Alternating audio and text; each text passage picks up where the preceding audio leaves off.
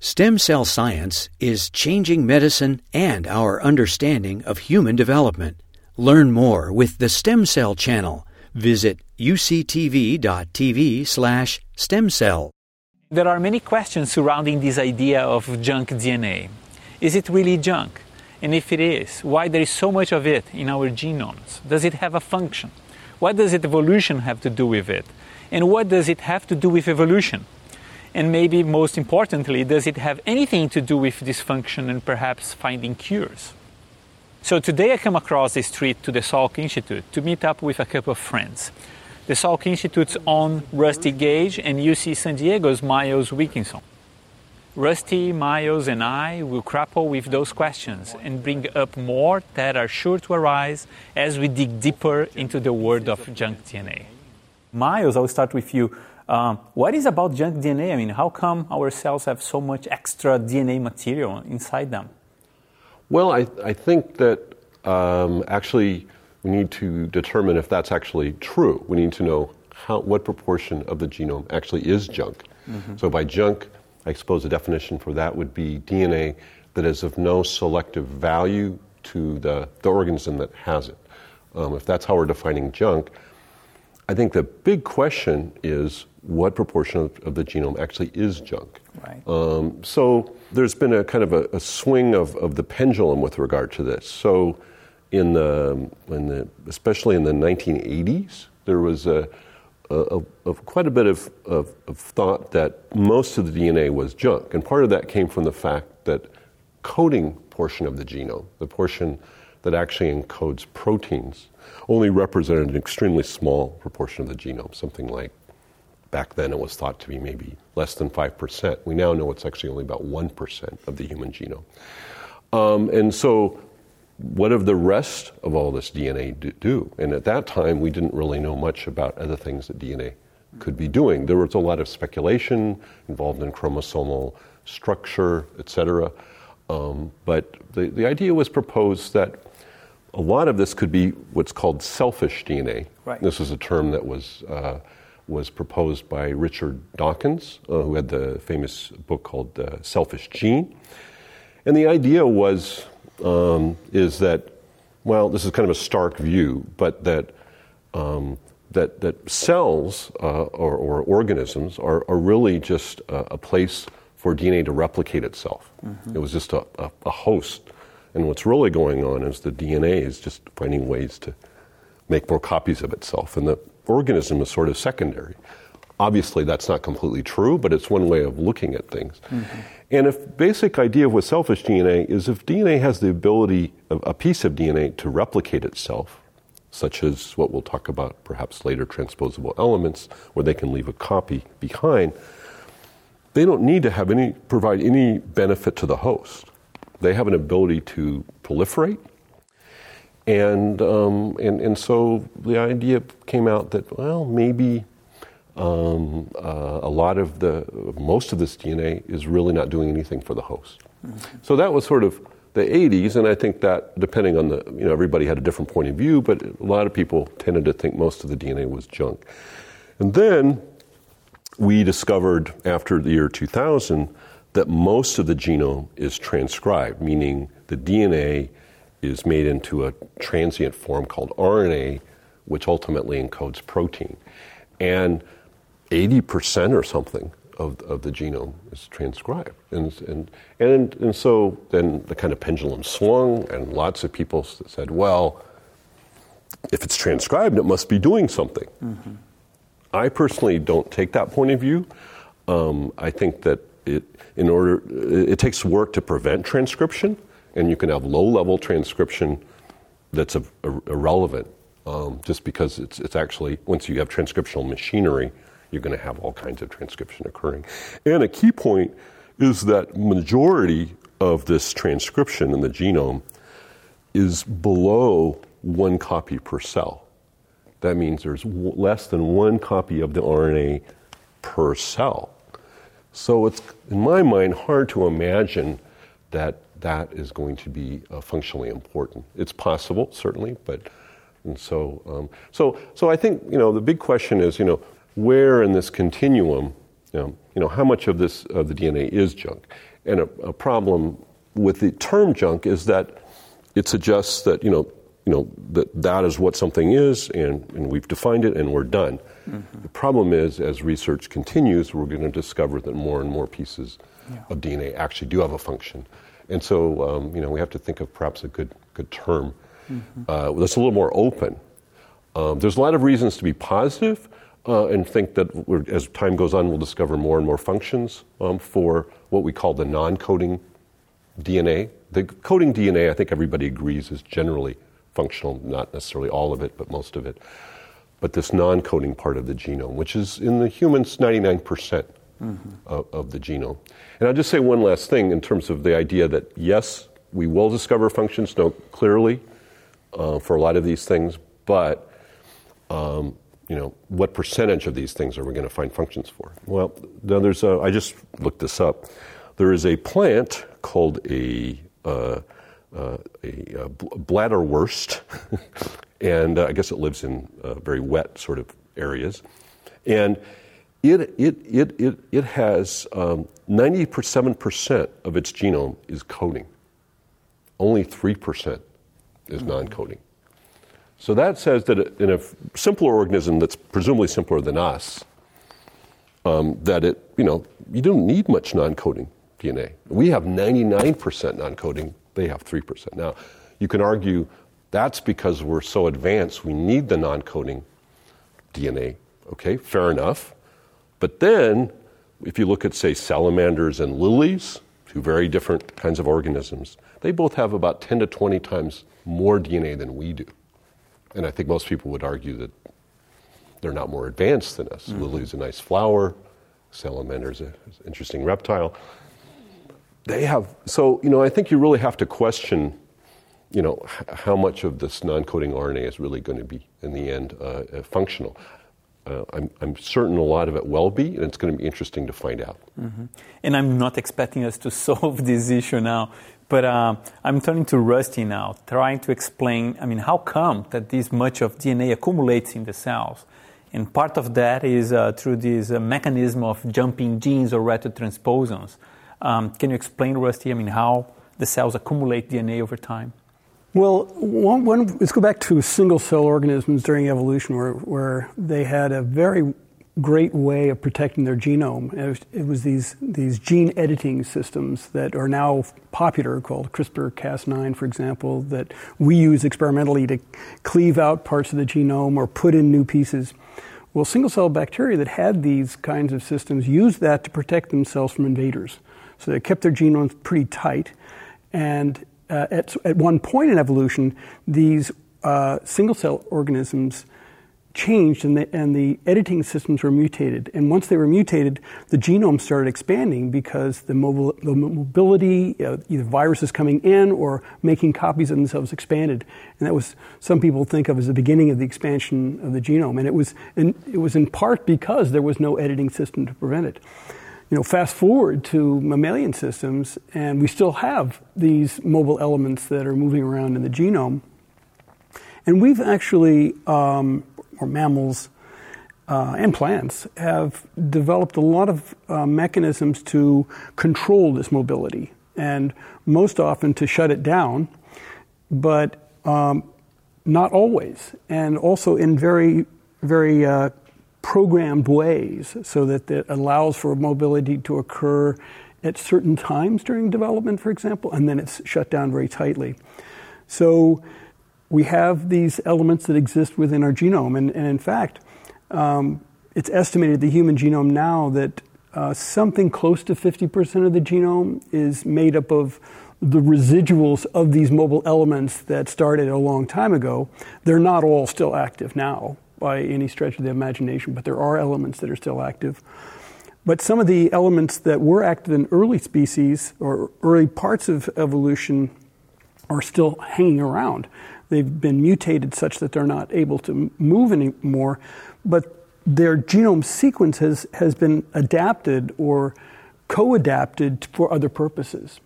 And there are examples of, of what are called human uh, endogenous retroviruses, is a HERV they're that um, were active early on in, in evolution became silent, uh, and yet when, you, when, when we began to map out in the genome parts of the DNA which are involved in regulating the expression of this protein coding sequences that Miles was talking about, turns out that these HERV, pieces of these HERVs are often uh, intimately involved with uh, regulation. They're, they're called enhancers. They have elements of enhancers within them. And so one imagines, and you, we, we are, and stories are emerging now where a, a HERV jumped into a location at some point during primate evolution and played a role in regulating the expression of a gene that was downstream. Now, because these HERVs are, are like mobile elements, they have a lot of repetitive sequences in them, and that makes them a little more vulnerable to mutation. A HERV could have jumped in at a, at a species before it split, for example, before we split from chimp and human, and it's carried in both, but then a subsequent mutation in that HERV would have changed the expression of this gene downstream in both cases.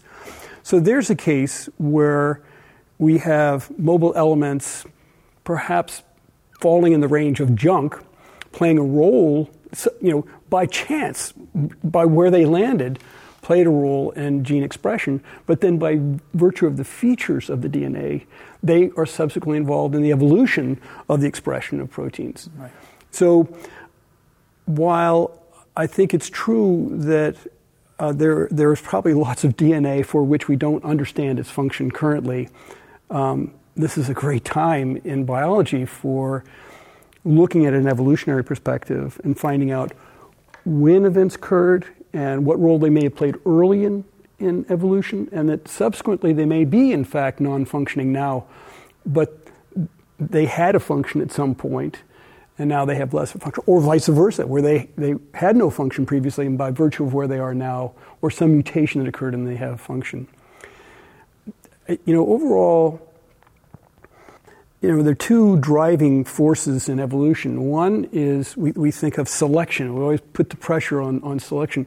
But the other feature is, is diversity. Mm-hmm. We, in order for a species to persist, there needs to be, it's an evolutionary process by which diversity occurs and then selection occurs on that to adapt to whatever that environment or that organism living in. And perhaps this the mechanisms that are generating or the junk DNA itself is a template of on which diversity can act without disturbing the ongoing processes. So you need this flexibility, you need this variability in the genome on which to select based on the environmental circumstances that you have at, the, at that for that time for that species. Mm-hmm. I think um, you gave like awesome examples of how this uh, mobilization of those elements provide a fertile soil for evolution to act. And uh, this is becoming more and more clear with more examples like that. But you and I, we go back to the early 2000s where we figured out that one of those uh, retrotransposons are highly active in the brain. And um, so was that like a big surprise uh, for you to realize that these are actually active, still active in, in individuals? Yes, for me too. this was a, it was a great time for us uh, during the realization that this was happening. I think from from a personal perspective, I have been working and had an interest in retroviruses per se as tools for um, gene delivery, mm-hmm. and so the the features and the structure of the retrovirus was was uh, was fertile ground for investigation for me. I think I knew less and paid less attention to the line elements per se at the time, but when you look at the structure and see that they have a lot of these common features, um, I think that was one of the attracting, attractive parts. I felt comfortable in, in that DNA sequence. That they were active in, in, uh, in early neural progenitor cells, or when just before they became neurons, was was a surprise, not just for us, but for the whole community, because the, the only place where it was thought to occur was in germ cells previously. So we, we met with a certain amount of resistance until others were able to replicate it using you know, analogous tools and things like that. But it's still, um, I think there's a, been a focus now, the realization that the features of these, these particular mobile elements requires that the nuclear membrane is broken down for them to get back into the DNA and insert themselves. And there are more and more studies showing how they may play a role in cancers in particular. Um, but I think um, that's been going on since Haig Kazazian's first studies with line elements in cancer. Mm-hmm. I think the interesting line now is what role they might be playing in that natural behavior or in development during development, what role they play in generating diversity uh, subsequently in behavioral changes that occur. Mm-hmm. And um, while uh, somatic neuroprogenitor cells might be loose in the control of those uh, jumping genes, uh, the germ cells are quite uh, strict about their mobilization, right? Mm. So, uh, Miles, you also work on factors that uh, inhibit the activity of these retrotransposons. So what, what happens if you don't have those factors in the germline? I, actually, could I uh, also respond to what uh, Rusty yeah, was yeah, talking yeah. about, and then I'll get to the germline okay. in a minute. Okay. So, I so I agree that um, selection, you know, is a key tenet of, of, of evolutionary biology, but but uh, but you know, in the in the 80s, there was a kind of a shift in thinking that selection doesn't always need to operate on uh, an individuals in a species. Right. It can also operate within a cell. Absolutely. And so, you know, that this gets now back to these these pieces of DNA that are able to replicate themselves. Mm-hmm. And, and, basically, you have competition between different replicators in the genome, and, and, and whoever can replicate more can win out, right? And so, the, in, in, in, your case, the, uh, the, these jumping line elements that, that I guess are jumping at increased frequency in neural progenitors, I think is very exciting. I, I agree. But I guess the question is is that because um, it, it is doing something functionally important, or is that because neural cells are allowing for it? Because the, the key thing with, with, with jumping genes is, you know, we'll talk about germline in a minute, mm-hmm. but you know, the germline is critical because, you know, these things are going to get passed on, and, right. and when they jump to a new spot, they're going to create mutations, which usually probably have no negative effect, but sometimes they will if they jump in the middle of a gene. But, this, but, but perhaps in neurons, you know, just to take the devil's advocate mm-hmm. position, um, it, it, you know, it doesn't bother them too much. There's not enough selection pressure against it. And so that's why it occurs. Now, for it to be functional, from my very naive point of view, it seems like it would be preferable if there was some selectivity to their jumping. Not, not you know, absolute selectivity. You could still have diversity, as you said, but some kind of selectivity. Because if it seems if it's completely random, it's hard for me to understand how that would be functionally useful for the organism. It, yeah, no, I, I think those are all good points. I think just to take up this point that you're raising with regards to randomness. Right. Um, I don't, this, I don't, think this is a diversion because it, I think it's, it's we'll at the heart. Go back to this. It's, it's, the it's the heart of, of the issue. No, it's, of, it's a fun topic because yeah. you, you, published all, yeah, both of yeah, you yeah. published a lot of nice things so, on this area. Um, we think of randomness. Uh, when you think of randomness, you think that all options are open if something is fully random. But another way to think of, of genomic randomness is randomness with constraints. Mm-hmm. That means that there are certain features of randomness that are that are that or certain features of an activity that limit its mm-hmm. full randomness. So, Maybe for less, example, less randomness, less randomness, or yeah. controlled randomness. Controlled so, that, randomness, yeah. so you we know, for example, that uh, the chromatin is likely needs to be open. Mm-hmm. You know, so it, if it's open, then it's likely to be active. Right. So that reduces the that number re- of target that sites. reduces right. the targets yeah. uh, significantly. Um, there's a significant amount of work going on right now in the hemopoietic field about uh, whether or not certain areas of the genome are more vulnerable to damage than other areas. Mm-hmm. And uh, it may turn out that in addition to these structural constraints like open chromatin or other features like active activity, mm-hmm. uh, there may be even, you know, features about the genome that reduce the number of targets that actually are there. So there may be more targeting. Yeah. This, this we'll have to see, but this Yeah. is with, but it, it is beginning to be reduced. So maybe maybe to answer that will take another 10 years to see what is the relative thing. Mm-hmm. But I, I, another way to look at it is that when we talk about function, I would, I would include within the domain of things that are function just generating diversity. So if, especially in a neuron, so if you have a neural progenitor cell that's it's not going to be carried onto the germline, that it's open for business, mobility can occur at a certain stage, it generates on a single cell basis, a mosaic basis, diversity within that cell. Mm-hmm. Given the fact that most cells, after they differentiate into a neuron, never divide again. So you have that same cell mm-hmm. in your brain for the, for the lifetime of, your, of that cell. You're not concerned so much about replication and addition. But what you've added is an element of diversity within each individual cell that, that adds that expanded capacity of the cell to function. And in a theoretical sense, this would also add to the individual differences that exist between people. So when you have things like identical twins mm. with exactly the, quote exactly the same genome, they may not actually be exactly the same genome mm. if there are these events that are happening that make them somewhat different later on. This is an argument, or this is a, mm-hmm. a discussion about, mm-hmm. about these sorts of things. So, Rusty, if, so if, um, if it was beneficial to have this, um, uh, this mosaicism, in mm-hmm. the, or mm-hmm. that's too fancy a term, but you know, yeah. uh, uh, individual differences in different neurons with different elements jumping in different places in different neurons. Ultimately, for that to be of selective value, we would need to have more babies as a result of it, right? I mean, that's how selection works, right? If you, if it's something that gets passed on, you are more likely to have children and pass on that ability.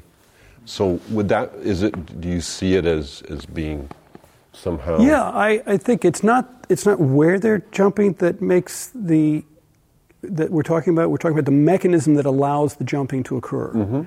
And not necessarily specifying exactly where they go so that there may be features like uh, methylation or marks on the DNA that have some regulatory control about how much can happen in one cell or one individual. That could be passed on genetically. So, or, or, or some other genetic mutation where the, you know, the enhancer on that element is not bound as tightly because of some mutation that is inherent in that family. Mm.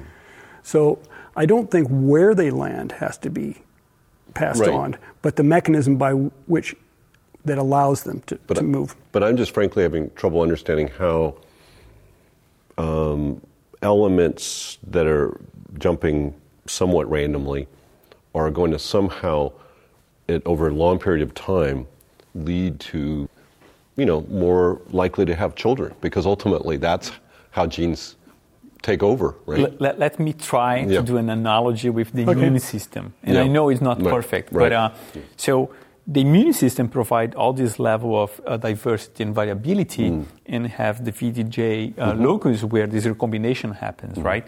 Um, so, uh, but uh, it, it is the selection is not at the level of uh, the individual, the recombinations that you have and I don't, or the diversity of your immune system but we are selecting for individuals who carry that mechanisms mm-hmm. to be able to do that.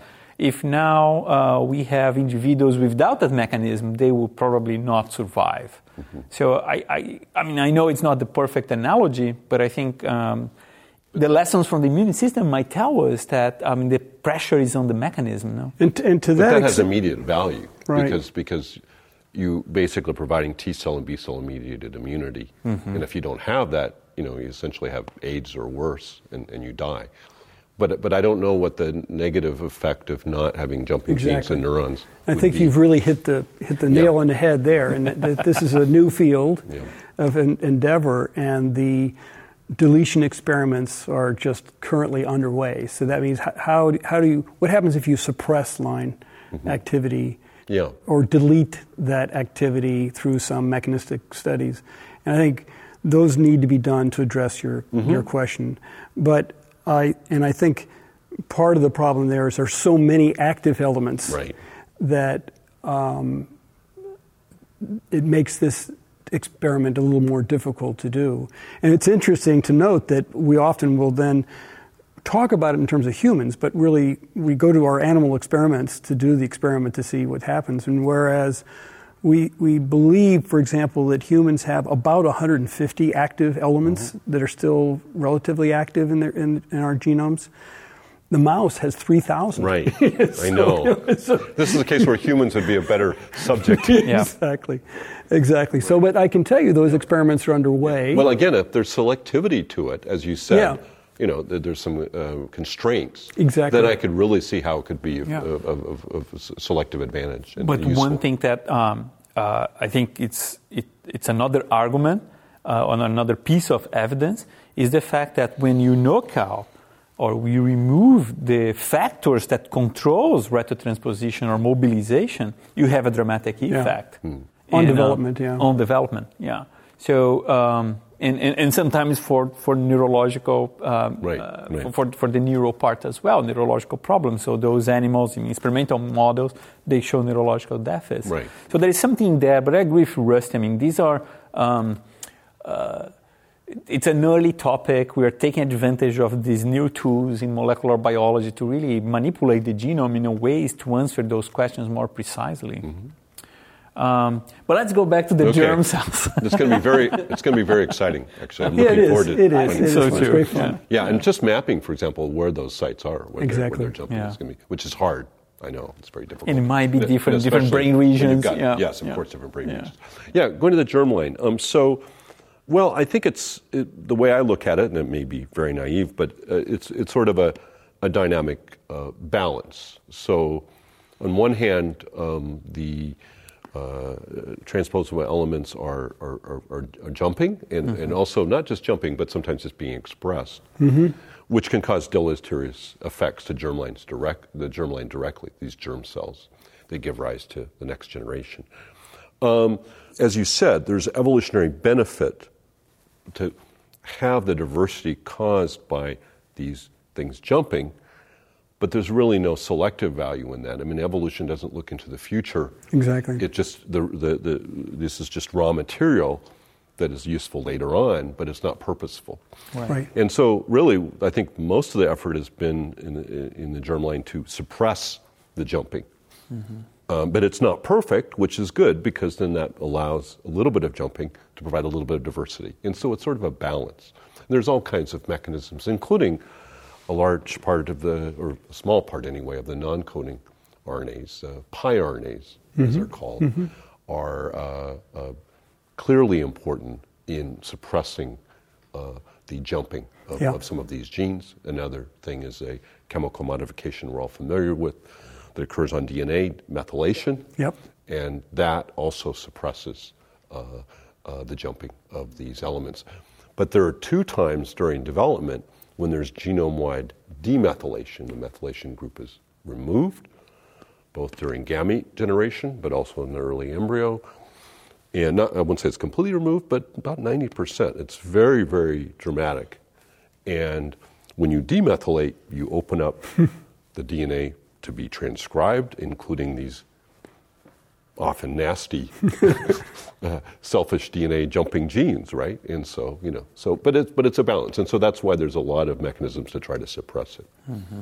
Okay, it's interesting. Uh, I, I was thinking about this that some of the mechanisms that are used to regulate other parts of the genome uh, likely emerged initially to suppress these mobile elements. And then they were exapted or, or taken, their function was taken. And methylation is a really mm. good example yeah. of this, mm. where methylation is used to suppress genome or other kinds of epigenetic marks mm-hmm. are used to regulate gene expression and, and likely early on on these mobile elements to, to silence or regulate their activity. And then this was exapted for other purposes. And now we make use of it. Right, and now we right, make right, use of that's it. Right, that's right. And uh, it, it is uh, interesting to, to go back to this, um, the early stages of the cells, right, when the DNA start to expand. Uh, but there is a point where they, they, they, they need to restrict that. Mm-hmm. And that's when these factors in the cell learn that probably is not um, advantage to the cells to just let them grow. Mm-hmm. Um, I don't know if I have any example of uh, a mechanism where the genome is expanding, still expanding um, uh, in a geological time where we can actually see that. I don't know if there is any examples of that, because that would be an interesting species to study um, mm. how to, this to see how it adapts how they adapt. yeah. DNA. Yeah. I tend to think that this is all about energy. There is a time where the cell said, "Well, I cannot spend all my energy trying to replicate DNA. We need to restrict this." Right, right. And I mean, selection was to favor the uh, elements that will control the, the, jumping genes. Yeah, there's a gentleman named John Mattick. I think he's in, still in Australia. I'm not I think sure. so. He's an Australian anyway, and you know, and he shows this this chart of of, of um, complexity and uh, versus non-coding RNA. And basically, as you go to more complex organisms, there's more, more non-coding yep. RNA. Um, and, and, and generally, I believe his theme has, has been that that show, suggests that the non-coding RNA must be doing something really important for these higher organisms. Mm-hmm. Um, but, but an alternative view is just that the, the higher organisms are able to put up with it more. right. And then that kind of comes with what you're saying. So bacteria depending on the species, divide every 20 minutes. It can't afford right. uh, a, a, lot of, of, of, of, of unnecessary stuff, junk DNA. And, and so uh, they have very streamlined genomes. But the way I think of bacteria as, um, you know, um, species that never went to college, you know, they have reduced options, right. but they're also going to survive a you know, nuclear warhead or something like that. A lot, at least some of them will. But they have less options because they don't have so much of this, what we'll call junk DNA, which, as Rusty and I have said, can generate so many things for the future. It right. may not be useful right. initially, but ultimately. Whereas we have, in my opinion, a lot of uh, superfluous stuff that isn't doing anything, but it doesn't mean it won't be useful later. Yeah. So. yeah.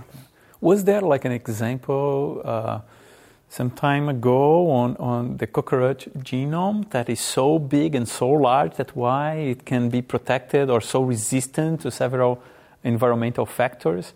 I think there's a recent paper on yeah, that. I can't remember. I think you're right. Yeah. Right. It's a cockroach. Yeah.